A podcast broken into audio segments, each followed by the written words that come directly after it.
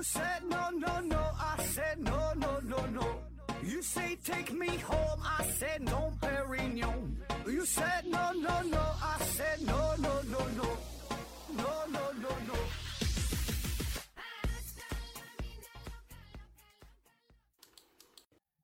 拼命探索，不计后果。欢迎您收听《思考盒子》，本节目由中国移动独家冠名赞助，为您带来健康与智慧的双重呵护，志在身边，健康相伴。中国移动祝您新年安康，百病不侵。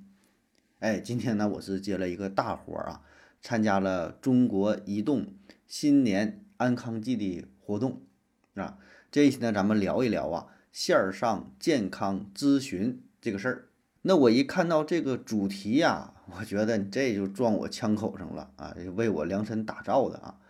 呃，我的老听友也都知道啊，我呢本身就是一名泌尿外科医生。那么在进入到了互联网时代之后，医学的也是与互联网进行了联姻，哎，出现了网上诊疗、网上咨询的这些行为啊，这些活动。就给咱们老百姓呢，也是提供了很多的方便啊，带来了很多益处啊。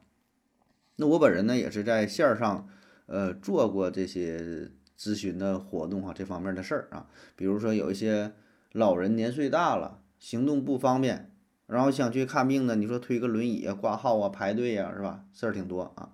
那么呢，就可以考虑通过网络问诊的形式解决燃眉之急。哎咱说，特别是一些小病小灾，不是那么严重的情况之下，通过网络问诊呐，开点药啊，吃了之后可能就解决问题了哈，挺省事儿。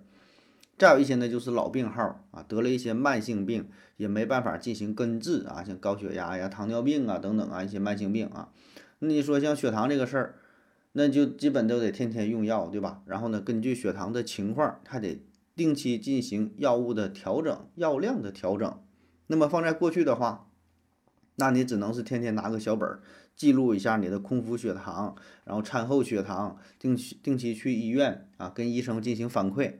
那现在就方便了，直接线上咨询，把这个数据给医生发过去，医生一看，大致了解什么情况，哎，就不用说非得线下见面才能进行治疗。还有像各种呃网上医疗的这种这种健康的科普讲座，有一些准妈妈、一些新妈妈是吧，在这个孕期呀。呃，还有包括说这个婴幼儿的护理方面啊，是吧？听一些讲座，也可以跟其他的这些伙伴分享一下自己的经验啊。所以说，这个这个互联网这玩意儿是挺厉害，是吧？给咱提供了各种便利的条件。那么说，到底什么叫做互联网诊疗？哈，其实它所涵盖的范围内容是非常广泛的，远比我们想象的要多啊。简单的说呢，就是通过在线平台向医生或者是呃，这个诊疗机构进行提问，然后呢，咨询者呢描述自己的症状，描述你的病情啊，或者是与一些健康相关的这问题吧，哎，然后就可以获得专业医生的建议，给你提供呃诊断治疗的方案，包括说后续的一些注意事项啊、复查呀等等啊，这些都有。那么问诊的形式呢，也是多种多样啊，不仅局限于呃文字语音。也包括图片、视频的形式，那么这样的话呢，医生就能够更加深入、详细、全面、立体的了解患者的情况，进而呢可以相对客观的、全面的进行分析啊，给出一个呃很好的解答。而且这个网络问诊呢，它的范围呢也不仅局限于咱们传统意义上的说医生给你看病，是吧？呃，也有这个健康啊、保健呐，一些有一些营养专家呀，有一些心理咨询师啊，是吧？提供方方面面的服务，涵盖的范围也很广啊。除了说你看病，这个营养的咨询、心理健康的知识，还有这个要减肥的、要健身的、呃，要美容的啊，产后护理的、个人保健的、养生的啊，很多方面哎都有。网络问诊啊，网络健康医疗啊，它是什么时候出现的呢？又是怎么发展的呢？哎。咱们简单介绍一下，大致回顾一下这个过程啊，就是我我我分的哈，我的理解啊。第一个阶段呢是一点零版本啊，这一个时期呢大约就是在二零一五年以前吧，啊，就属于互联网的 PC 时代，哎，就那个时候手机还没太崛起，主要呢还是通过这个电脑上网啊。我还记得了吗？我买的第一个所谓的智能手机啊，应该是一二年还是一三年的事儿吧？哈，很久远了，是保证得十多年了。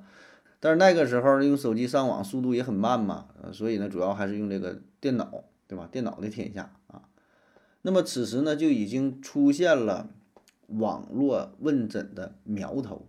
啊，在一些呃贴吧呀、论坛呐、一些什么社区呀，啊，会出现涉及到医疗卫生的这个健康的这个板块儿，哎，大家呢在这里进行讨论哈。但是这段时期啊，咱说这种讨论是很不规范的啊，就并没有那种特别大型的正规机构作为主导啊，所以呢，更多的只是病友之间相互交流，说白了就两个人谁也不明白，谁也不是专业的哈。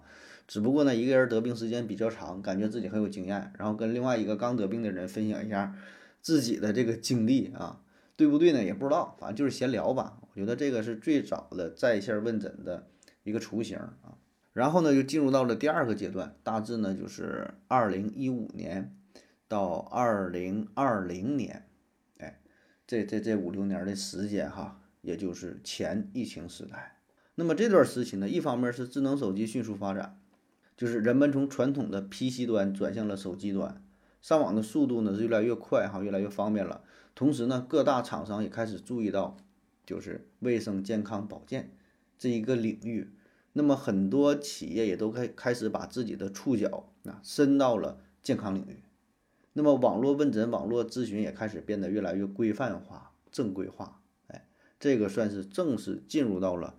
呃，网络健康的服务时代哈，开始出现了像什么某某医生啊、某某好医生啊、某某好大夫啊等等很多很多的平台，是吧？但是对于咱们百姓来说呀，就这个时候呢，对于这种网络问诊的形式认可度并不是很高，主要呢是出于这个安全性和付费这两方面的考量啊。那么安全性就是因为你在网络上进行问诊的话啊，就感觉这事儿说也说不清楚，然后呢，对方是谁也看不到，是吧？我怎么去相信他呢？就是对于这个平台。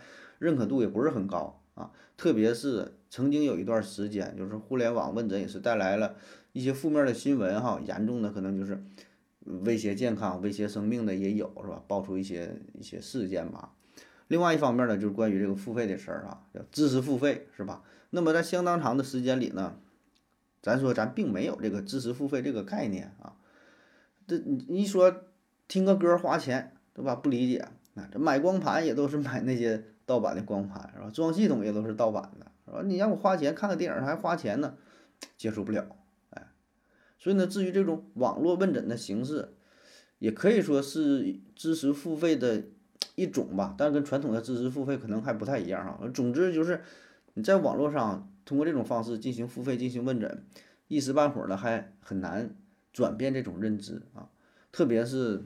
在咱们传统印象当中，其实医疗行业也好啊，是医生也好，医院也好啊，口碑并不是很好，对吧？说的挺好的，这个白衣天使啊，如何如何的哈。但是呢，这玩意儿一花钱，花一分钱他也难受啊，就会让人心生反感，心生戒备。然后另一方面就是网络问诊，它这它不是一个公益项目，对吧？背后一定是这些大资本家在操纵的，它保证是以盈利为。目的他是想赚钱的哈，所以这一时期其实网络问诊看起来好像是在蓬勃发展，但是但是实际上很多大企业这是一个烧钱的阶段啊，就看谁能挺下来，谁能活下来啊。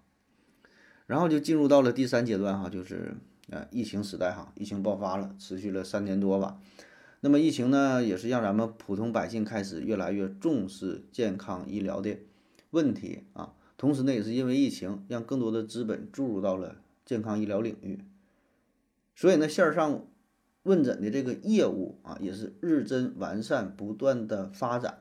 特别是在那段时期，呃，管控的比较严格，然后呢，你去医院看病也确实挺费劲的，对吧？你排队呀、挂号啊，根本就排不上，人也特别多啊，咱也不想去，是吧？你传染人呢也不好，被人传染了也不好。所以呢，有一些小病小灾的，直接就在网上进行问询，网网上购药，一条龙的服务。所以呢，在这一段时期是真正体现出了网上问诊的重要性和它的优越性。然后呢，大家也是逐渐养成了说网络问诊的这个习惯，说这个方式还还挺好，哎，挺便捷的啊，可以尝试一下。那么再加上就是这个整个网络问诊这个大环境啊，就是管理的也越来越严格，越来越规范嘛。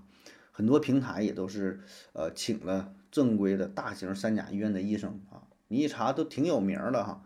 那么这些人他来提供问诊的服务，人家都有这个这个资质的审核啊，都是很严格的啊。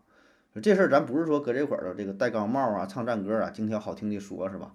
反正据我个人了解，就是我知道的哈，这些比较大型的这几个平台哈。名儿咱就不说了哈，就是他这里边招募的医生啊，或者说兼职来的这个负责问诊的医生啊，呃，人家这个呃资质的审核呀，整个他这水平的评定啊，要求啊是非常高啊，问诊的流程也都是很严格、很规范的，甚至说比线下的要求可能还要高一些。哎，因为这平台这个是为了自己的名声，对吧？他也是想把这个事儿给给给做好，得到大伙的认可啊。那么这发展就是到了第四阶段啊，就是后疫情时期，其实也就是最近那最近那一两年的事儿了。那么这网络问诊呢，就变得越来越成熟啊。很多人其实现在也形成了一个习惯，对吧？要看病的话，身体哪里不舒服的话，也不是说马上就去医院，是吧？保证是先在网上搜索一番，看一看，或者是问问什么 G、c t GPT 啥的，是吧？也越来越厉害，越来越智能啊。起码呢，就是。大致先了解一下怎么怎么回事儿，心里呢有一个准备啊。就我在临床上接触到很多患者啊，特别是一些年轻人啊，呃来了之后啊，他跟你说的很明白，叭叭叭给你讲这个病情啊，起因、经过、结果是是什么原因引起的，后续的治疗如何如何的哈。最新的欧洲指南是什么？然后美国的什么这个诊诊疗意见是什么啊？说的真的很很清楚啊，说。这个治疗的方案有几种，最先进的方法是怎么怎么的呢？然后跟你唠啊啊，挺厉害啊，真挺好的啊，这都是有准备的，都是上网上查文献、查完论文来看病的啊啊，这样其实真挺好的啊，不是说这会儿反讽啊还是怎么地啊，反正我是挺喜欢这种患者，就是你真的挺明白的话啊，便于交流啊，就是我不怕你不懂，也不怕你很懂啊，怕就怕那种半懂不懂啊，不懂装懂。就是如果你要完全不懂这个事儿的话，你不懂你就不懂呗，对吧？老老实实的，人医生说啥了就是啥，对吧？就疑人不用，用人不疑啊！你来这个医院了，你找这个医生了，你你信任人家你就听人家的，你要完全不信任，转身就走，你也不用彼此浪费时间，对吧？或者说你就真的挺明白，你是挺懂的啊，你是从事这个行业，或者说你不从事这个行业，但是你喜欢钻研，你自学也行。对吧？你能说出的一二三四五来，跟医生进行这个讨论也挺好，医生跟你交流也方便，不用做过多的解释，对吧？要不然就那种，就是半懂不懂这种人，我就说嘛，就就挺挺挺讨厌的哈，总是存在着一个戒备的心理，就总感觉全世界都在骗他似的。然后呢，上网上搜索这些东西，这个不信那个不信的哈，我觉得没有必要，对吧？就是就是这个事儿呢，还是坦诚点吧啊。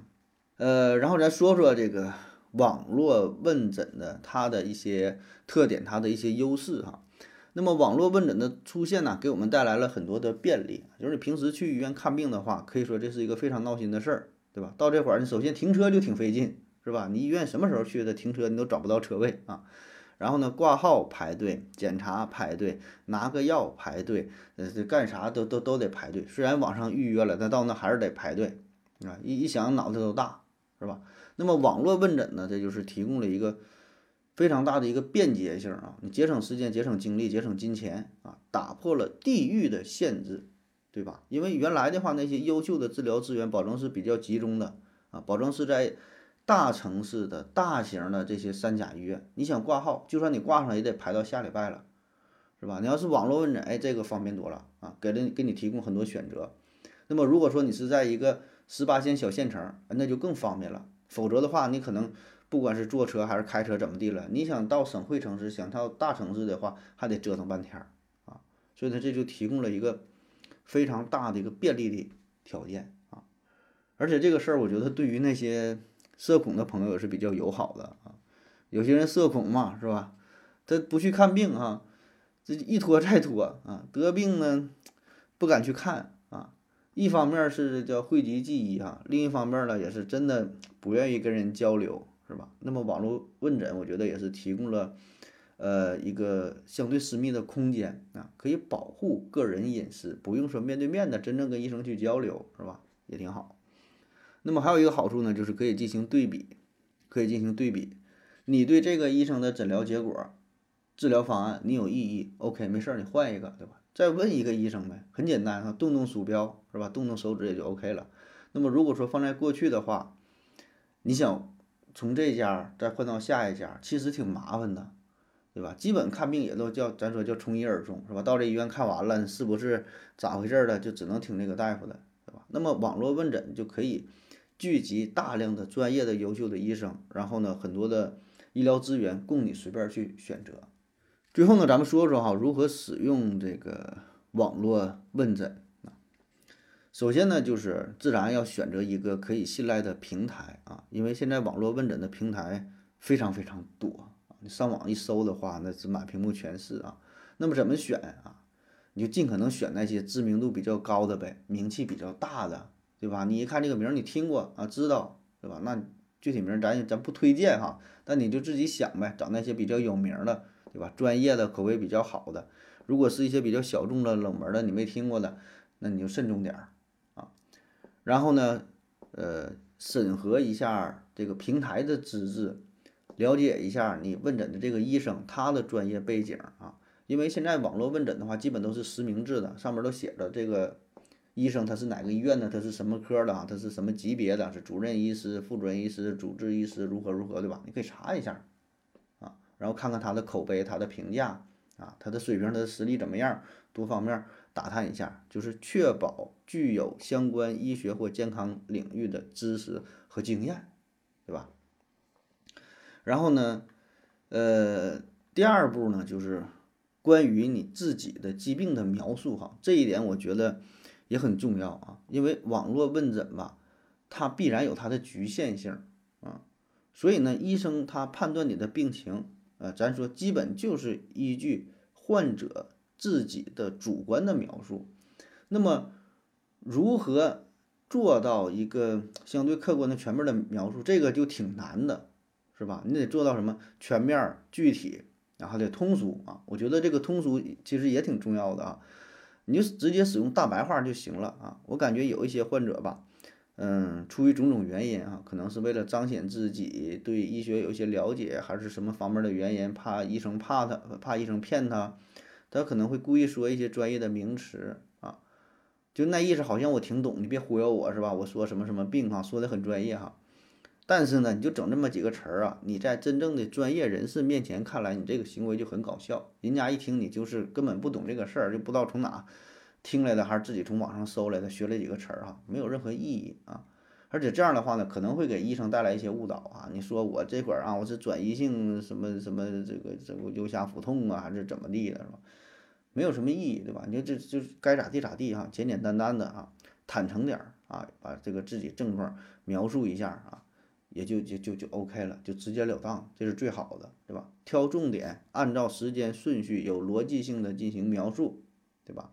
如果说你实在不知道怎么描述，也很简单啊，因为医生会对你进行问诊，那么医生问啥你说啥就 OK 了，对吧？直截了当的问你这个事儿啊，是否或者是不知道，那有点像玩海龟汤是吧？就是简单粗暴就可以了啊。就有一些人还有一个特点，就是医生问你某一件事儿哈，你说你有没有这个症状啊，自己不太确认啊，或者是记不清了，那你记不清了就是记不清了呗。比如说问你说，呃。你这疼痛多长时间了？啊，记不清了，你就说记不清了。然后医生问你，那大大约是多长时间了？啊，三天、五天、十天、八天，啊，半个月、一个月、两年，是吧？有一个大致的范围，你直截了当的回答就 OK 了。有些人支支吾吾哈，想了老半天，哎呀，那是我上回买车的时候疼的吧？我买房子的时候疼的啊？我去海南旅游的时候疼了？你说那些事儿干啥呀？你就给一个时间节点就 OK 了啊。就能直接回答就直接回答，不能直接回答呢，先告诉一声这事儿我记不太清啊，然后给一个大致的范围，对吧？不要提供那些无效信息啊，谁也不是来跟你聊天的，是吧？那么再有一点呢，也很重要的就是要学会识别急症啊，识别急症，就是网络问诊确实存在它的优势啊，但是它有一点啊，是永远无法被这个线下呃诊疗所取代的啊，就是这个急重症的问题啊，特别是急症。就是你并不是什么疾病都适合于网络问诊啊。如果你是特别危急的严重的疾病，那么优先你就得打幺二零啊，挂急诊，赶紧去医院看病去，对吧？如果说你不是特别着急的一些慢性病啊，你说我这个这个腿儿疼哈，哎，疼了好几个月了，一直也也没医院没去医院看，那你可以先在网上问一下，对吧？就是你得分清这个病情的轻重、主次、轻重缓急。毕竟有一些病啊，那真是争分夺秒啊，可能前后差个三五分钟，那么恢复的情况那就不一样了啊。如果说比较着急，那你还问啥呀？再加上你家网络可能比较卡，是吧？连半天这连不上啊，那你就闹心啊。那么最后一点呢，就是不要相信啊，不要完全相信啊，网络问诊啊。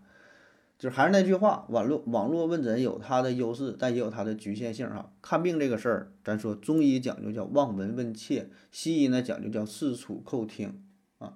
那么诊断一个病有一个非常重要的依据就是查体。医生啊，对于这个病情的判断啊，他不是说简单几句话一问就能问清楚的。说打个电话，我说怎么回事儿啊，然后你就告诉我用什么药呗，它不是这么简单啊。就像咱平时有一些重要的时间，你还得去面谈呢。